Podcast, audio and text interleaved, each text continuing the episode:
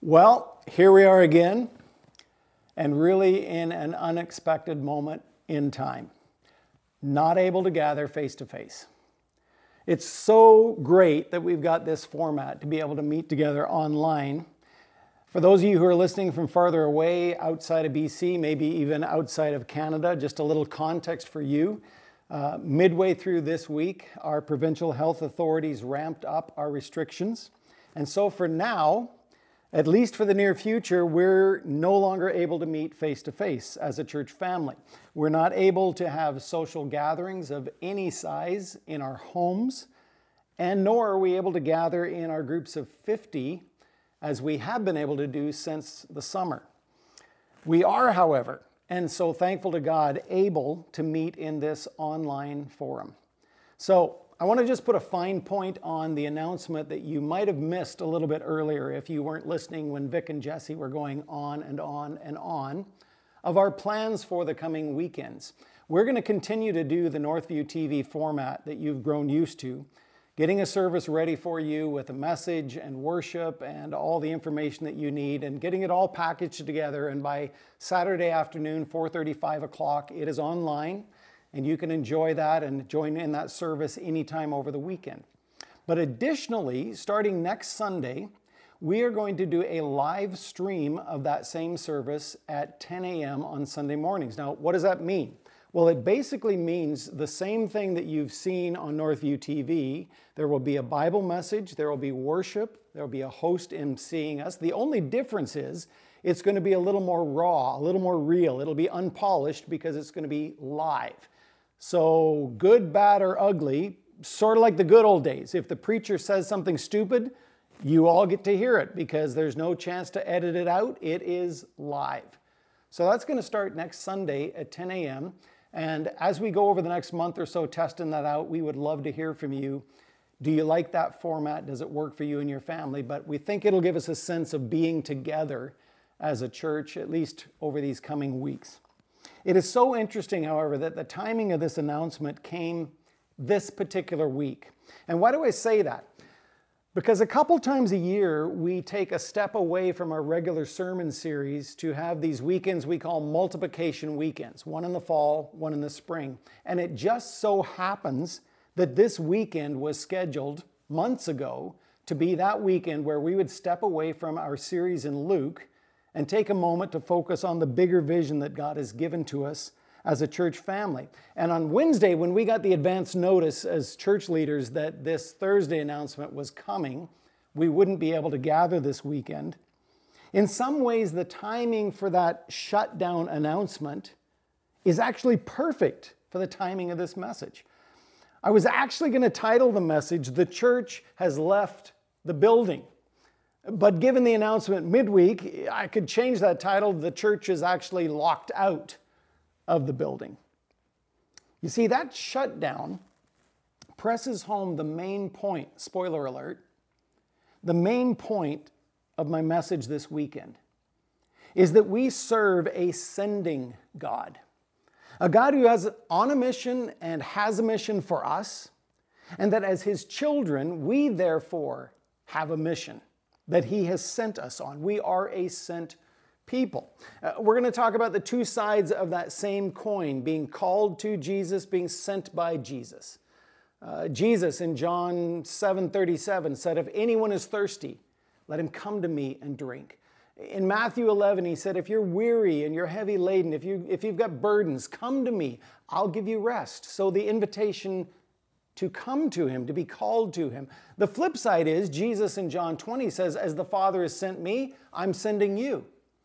Matthew 28, go into all the world, make disciples, baptize them, teach them to obey. So, this tension of the being called and being sent. And it's sort of like the ebb and flow of the tides or the waves at the lake or the seashore. They come in, they go out, they come in, they go out.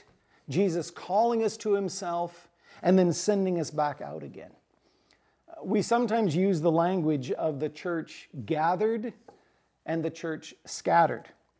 We're admonished to not forsake the gathering of God's people, that we would come together, that we make it a priority of our lives. Don't forsake getting together with other believers. You need this time. But then we come together and we're told in our gatherings, get back out there.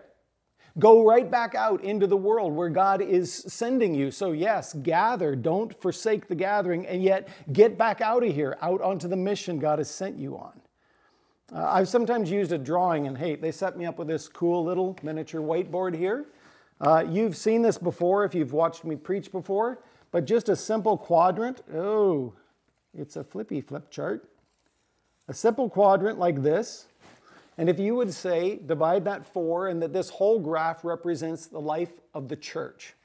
So at the top of it, if you put an L, and the bottom of it, you put an S, that simply means large groups and small groups. And on this side, put a G for gathered, and an S for scattered. So the gathered church, the scattered church. Now you've got your interesting quadrant here. My point in this drawing, and it's really fun to mine this in conversation with people, and maybe even in one of your care groups, you want to talk about this. That I think the default mode for most North American Christians, when we talk about the church, when we think about the church, we think of it entirely on this side of the quadrant, the church gathered. So if you would say this line down the middle is the difference between being in the world and being with the church, being out there doing evangelism and outreach and having an impact on the world and being inside the walls of the church, whether it's a, a large gathering or a small gathering. And so, our small groups, even our family gatherings, our fellowship times, and certainly our large worship services, events, conferences, all of that falls on this side of the gathered church. But the fact of the matter is, the vast majority of Christians live the majority of their life, at least 100 hours of every week, not gathered as the church, but scattered as the church, scattered out into salt and light on this side of the quadrant. So, what has effectively happened in this pandemic is that this side of the church has effectively been shut down. We're no longer able to gather as we once were. Uh, right now, we can't even gather in small groups in our own home, let alone the large gatherings. But the point I want to make with you this weekend is that the church scattered in no way is hindered from doing the very work that God has always called us to do. We might be locked out of the church gathered. But what if that is actually the best thing that could have happened to us? That's a provocative question.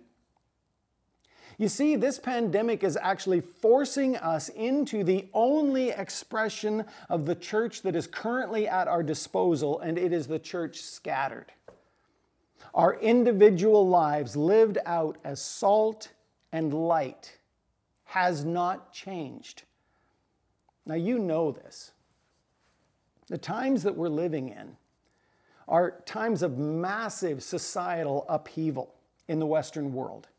In particular, the Western worldview about faith and spirituality in general and Christianity specifically. The church here in the West has enjoyed a privileged position of being at the center of our culture, carried along by a culture that acknowledged the authority of the Bible, the importance of faith and the faith community, a society that reinforced the vision and the values of the scriptures. But the tide has changed quickly. It has changed fast. In just one generation, from the time I was a child until to today, just one generation, we have gone from a predominantly Christian framework of thinking that has shaped our culture to a predominantly post Christian worldview where a growing majority of people say they have no religious affiliation. And we're seeing the pendulum shift even further. Not now just non religious, but actually anti religious. Where it used to be a respectable thing to be known as a Christian, even an evangelical Christian, those terms have become pejorative. Whereas people tried to hide their unbelief now, the opposite is more common. People of strong religious convictions are being told, shut it up and shut it down. Keep that private, keep it to yourself. The fastest growing religious demographic in Canada is that of no religious affiliation. We call them the nones. The majority of people aren't waiting for an invitation to some church event. They're not looking for church. They're not interested in church. They're not hoping that the church is somehow going to change and become more relevant to them. The bottom line is they're not thinking about the church at all. Uh, Steve Timmis and Tim Chester, provocative book called uh, Everyday Church, talk about a study in the UK that indicated 70% of, of Brits who were surveyed said they had no intention of attending a church for any reason. Not for Easter, not for Christmas, not even for weddings or funerals. Two thirds saying that nothing would draw them inside a church building. And they go on to say this that means new styles of worship will not reach them, fresh expressions of church will not reach them. Great first impressions will not reach them. Churches meeting in pubs will not reach them. The vast majority of unchurched and dechurched people would not turn to the church even if faced with difficult personal circumstances or in the event of national tragedy. It's not a question of improving the product of church meetings and evangelistic events. It means reaching people apart from meetings and events. You see, in other words, we must become the church that goes to them because they will no longer come to us. The world at large may have no interest in the church gathered. In fact, they might not even know it exists. But they cannot avoid the church scattered.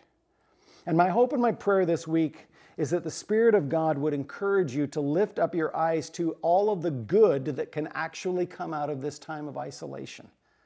That more powerfully and more specifically, that He might inspire you to see the powerful force for good that the scattered people of God can be in our world, even in the midst of a pandemic. I'm sure that many of you remember a message that Pastor Jeff gave way back in May of 2018. Now, you think, how would I remember a message like that? Because it was about a new vision that Northview was embracing. His text was Matthew 25, which tells the story of a king who is leaving his realm. He is going away on a trip and he is leaving his stewards in charge. He calls in three men. He gives one five talents, one two talents, one one talent based on their ability. And a talent is just simply a measure of weight. It represents money. He gave them 60 to 80 pounds of gold, which in our worth today is like 2 million worth of gold for every talent. So one talent, two talent, five talent. And when the king returns, the servants line up to report to him what they have done, how they have invested, and how they have used these talents. And the main point of Jeff's message was simply this a conviction of the Spirit of God that had been growing in his heart, that Northview had been deeply blessed by God, and that he has entrusted us with talents one, two, five bags, five bags full. And Jeff's analogy was we are a five bag church, and that God inspects us to use these talents for his glory. And a line stood out to me. He said, the vision that came into his mind, the Lord saying to him, Jeff, it's like I have given you as a church family a Lamborghini, and you've been driving it like a golf cart. It's time for you to take this out and take it for a spin. Out of that sermon and out of that period of time, a vision came to be part of what God was doing across the nation. And the big, hairy, audacious goal, the BHAG, was what if we could see every church in Canada impacted for gospel renewal? That's a huge goal. And as a church family, we have embraced this call to multiply, specifically to multiply disciples through healthy local churches to raise up and send out leaders. Ultimately, our desire is to see Canada changed by the gospel of Jesus through vibrant local churches in every city, town, and village, planting churches, replanting dying churches. We currently have four men in a church planting residency. And we are trusting the Lord by His grace that each one of them will go on to lead a new church planting venture in the coming years. We have a dozen young leaders, in our MDiv track, doing their formal theological education while immersed in local church ministry. We're partnering with Westside Church to start a new church in Kelowna next year, 2021. We're supporting two other congregations who are replanting churches that have closed their doors. We're working with Real Life Community Church over in Surrey. They lost their pastor a year ago to cancer. Their leaders and our leaders are talking and dreaming about what will it look like to retool them, to reboot them for the next chapter of ministry. And at the end of our service today, we're going to tell you about an opportunity for you to give to a special offering to help another church renovate an old building that they've inherited, to do an extreme makeover on this 52 year old facility so that this new church can get off to a great start. And you might be saying, why are we doing all this? And there is so much that could be said. We could talk for hours, so much that should be said. But to keep us focused, I chose just one verse of scripture to anchor us today, and it is from Psalm 33. We're going to scroll through the entire chapter, but my focus is on Psalm 33, verse 12.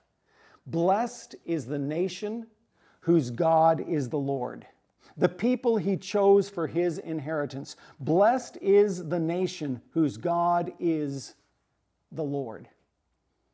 We know what blessed means because it's a familiar word. We use it inside the church, and our culture actually still uses the word. It's not uncommon to hear people, Christian and non Christian alike, use the word blessed. Canada has been so blessed with natural resources. My kid has been blessed with athletic abilities. We know it carries an overtone of the sacred. We will hear people talk about saying a prayer of blessing. Uh, you've heard Catholic confessionals Bless me, Father, for I have sinned. But we also use it just generically to speak of happiness and good fortune and flourishing, to be favored, to have an abundance, to be at peace. We're blessed. Psalm 33 starts with a call to worship. The first three verses basically say, Come, sing joyfully to the Lord. Play skillfully, shout for joy. We've got to lift up the Lord in worship. The next few verses ask the question basically, well, why would we do that? Because His word is right. He is faithful in all he says and does. He is righteous and just. The earth is full of his unfailing love. If you just look for it, his fingerprints are everywhere. He created all of this. He spoke it into being and he holds it all together. Bottom line, he is big, we're little. We should stand in awe of this one who controls all things. And then that verse right in the middle Blessed is the nation whose God is the Lord. The people who have made Yahweh, Jehovah, their Lord and God. The next few verses basically talks about this God who is our Lord, that he is sovereign over our lives, that he sits enthroned in the heavenlies, that he watches over the affairs of men and the affairs of state, that kings think that it's their mighty armies, their warriors, their horses that save, but it is really God's favor that is on those who fear him that saves us. And so, the conclusion of the text, we might label the last three verses God, keep our land glorious and free. We wait in hope for the Lord, verse 20 says. He is our help and strength.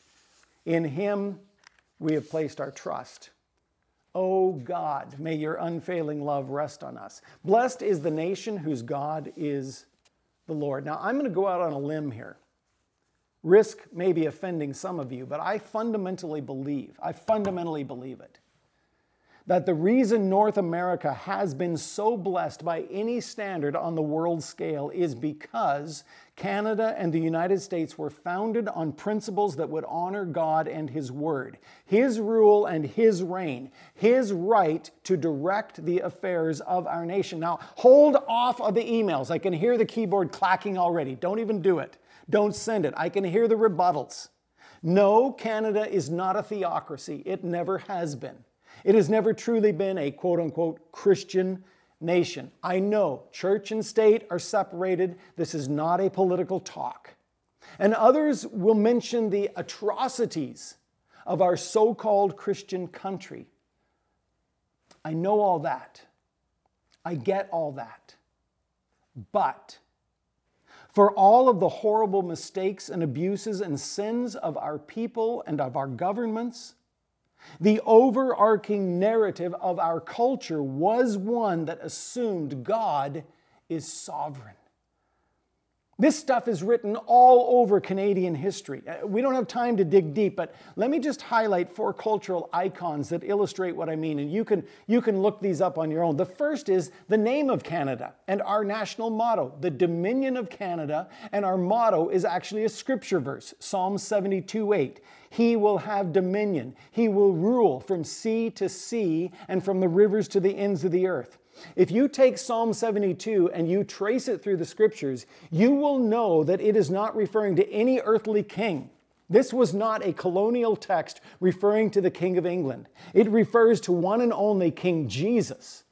Zechariah 9 quotes from Psalm 72 Rejoice greatly, O daughter of Zion. Your king is coming to you righteous and having salvation humble and mounted on a donkey, on a colt, the foal of a donkey. And then it adds that phrase, and his rule shall be from sea to sea and from the rivers to the ends of the earth. Now, you know this, that in Matthew 21 and also in the Gospel of John 12, it says this thing Say to the daughter of Zion, Behold, your king is coming to you, humble and mounted on a donkey. It was when Jesus came into Jerusalem at his triumphal entry, the humble king who is going to rule and reign from sea to sea and from the rivers to the ends of the earth. As an immigrant to Canada, as a U.S. citizen taking my Canadian citizenship text, I had heard these stories of Leonard Tilley coming down from his devotions and saying, It's got to be the Dominion of Canada. It's got to be Psalm 72, verse 8. I was shocked. I was amazed when I got my little study booklet, and many of you have taken this book studied it and gone for your test and become a Canadian citizen. In this book, on page 18, is the story of Sir Leonard Tilley, his morning devotion, Psalm 72, verse 8 he will have dominion. I'm amazed that every new Canadian is told that very story. Let me tell you one more the Charter of Rights and Freedoms. Have you read this thing lately? Can you read it? Can you see it? Look it up, Google it. The Canadian Charter of Rights and Freedoms. Do you know what the very first words? Probably not. You probably haven't read it.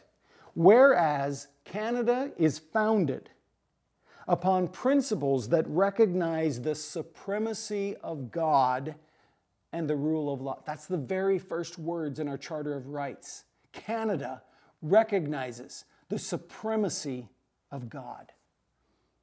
One more. Did you ever take a look at the back of the old $5 bill? They're hard to find now. Uh, the new one has been replaced with the, uh, the Canadian Hubble space arm. But one generation back, it was a tribute to hockey on the back of our $5 bill. And if you come across an old one, you can still find this. There is a little poem written in there that you probably never read, taken out of a story called The Hockey Sweater. And the line on the back of the $5 bill says this The winters of my childhood were long, long seasons. We lived in three places the school, the church, and the skating rink. But our real life was on the skating rink. Now, it's a tribute to hockey, so that's why they talk about the skating rink. What is significant is that on our very money, they chose a story that included the school, the church, and the skating rink. Three primary Canadian icons. Finally, let me just throw one more out there. The national anthem, every time you sing the national anthem, you are reminded of a sovereign God God, keep our land glorious and free. We sing it at the end of verse 1. What most Canadians don't know is that there are several verses to our national anthem. We never sing them, we never hear them, but if you look it up, you can find them. And verse 4 is amazing. It says this Ruler supreme, who hearest humble prayer. Hold our dominion within thy loving care. Help us to find, O God, in thee a lasting, rich reward. As waiting for the better day, we ever stand on guard. Blessed is the nation whose God is the Lord. Now, somebody out there in TV land about right now is saying, ah, that's all really cool, Pastor. But honestly, so what? Question What does this have to do with me, with us, with Northview's vision to multiply? Answer everything. Everything. Blessed is the nation. That phrase is not for a nation state, a political, political entity, but people groups, tribes and clans, relationships of people. Nations are comprised of the sum total of our various parts, institutions and families, structures and systems, organisms and organizations and all of the interlocking spheres of culture and society, of business and education, commerce and banking, science, the arts, finance, entertainment, agriculture, medicine, politics, the law, the trades, and on the lists could go. The common denominator of all those overlapping spheres of society is this people. People. Men and women who come to their chosen field of expertise with a worldview that either acknowledges and honors God or does not. And so, if we want to see Canada transformed by the gospel of Jesus, then the gospel of Jesus has to permeate the culture. And the best way to permeate the culture is to deploy an army of ambassadors out into every domain of society as salt and light, is what Jesus said. Agents on a mission for the high king of heaven. Uh, how do we create these agents for the kingdom? Well, we pull them out of the world. We pull them out of the world long enough to equip them and train them and inspire them and strengthen them. It's like boot camp. And then we send them back out on mission salt, light, yeast, so many New Testament metaphors. And so we come back to that natural ebb and flow of the church, the gathering and the scattering of God's people, that we regularly gather to be strengthened, equipped, and encouraged, reminded you're on a higher mission here than just paying down your mortgage. You've been commissioned by the High King. Aslan is on the move, and the sons and daughters of Adam and Eve have been sent out into the cold, icy winter darkness. The rule and reign of the King is on the move. Satan's icy grip in our world is being broken down. This is the why the gathering of the saints is so critical. We need this reminder. I'm not alone. I'm not alone. It might feel like I'm all alone out in the 24 7 of my daily life, in my neighborhood, in my school, in my workplace. But here with God's people, I'm reminded and I'm strengthened and I'm encouraged. I'm not the only agent out there. And so, part of the great burden of this pandemic is certainly this that large gatherings of God's people can't happen in the way that we have been used to. And you might be wondering why I'm so revved up over this. Well, let me ask it this way What if you lived in a town or a village or a city or even just a neighborhood where there is no vibrant gospel preaching church? What if the church in your town no longer believes the Bible is true? What if the church in your town no longer preaches the gospel of Jesus Christ? What if the church in your neighborhood doesn't have a Sunday school where boys and girls can come and hear in their earliest years, Jesus loves me? This I know. What if the churches that at one time were full and vibrant are now just a shadow of their glory years. A small group, mainly elderly folks, who are hanging on and trying to keep the utility bills paid. But years since there's been a baptism, no new faces, no great plans for the future. What if the church in the neighborhood that once preached the gospel now has a for sale sign on the front yard and developers are bidding to tear it down and put up another condominium? What if three to 400 churches in Canada closed their doors every year for the very first last time, what if increasing numbers of Canadians had no significant contact with any life giving church? What if this all was true? Because it is. Then we need to plant and replant churches. We must repopulate our cities, our towns, and our villages with disciples of Jesus. We must raise up men and women who will lay their lives down in sacrifice for the kingdom, who will give up their own personal goals and dreams of power and pleasure and fame and fortune, whatever those goals are, and jump into the plans that God has for them, both inside the church and out in the marketplace. People who will say, I will be equipped for this sending mission that God is on. I will enroll in the Lord's boot camp. I'll get some theology under my belt. I'll cry out to the Holy Spirit to break my heart. I will learn to pray kingdom sized prayers. Your kingdom come, O Lord. I'll lift my eyes beyond my own little plans for marriage and family and mortgages and careers. Those things are all important, but I will lift my eyes to higher kingdom challenges. If God calls me to be a teacher, then I am going to teach to the glory of God. If He calls me into business, then I'm going to run my business in a way that honors the name of Jesus Christ. If He calls me into medicine, or the arts or banking or the trades. I will live every day of my life as a man or a woman on a mission, sent by the High King as salt and light. Now, I know there's absolutely no way for any one individual to maintain that vision without regular and vital input and the impact of a gospel driven church. We can't do it alone.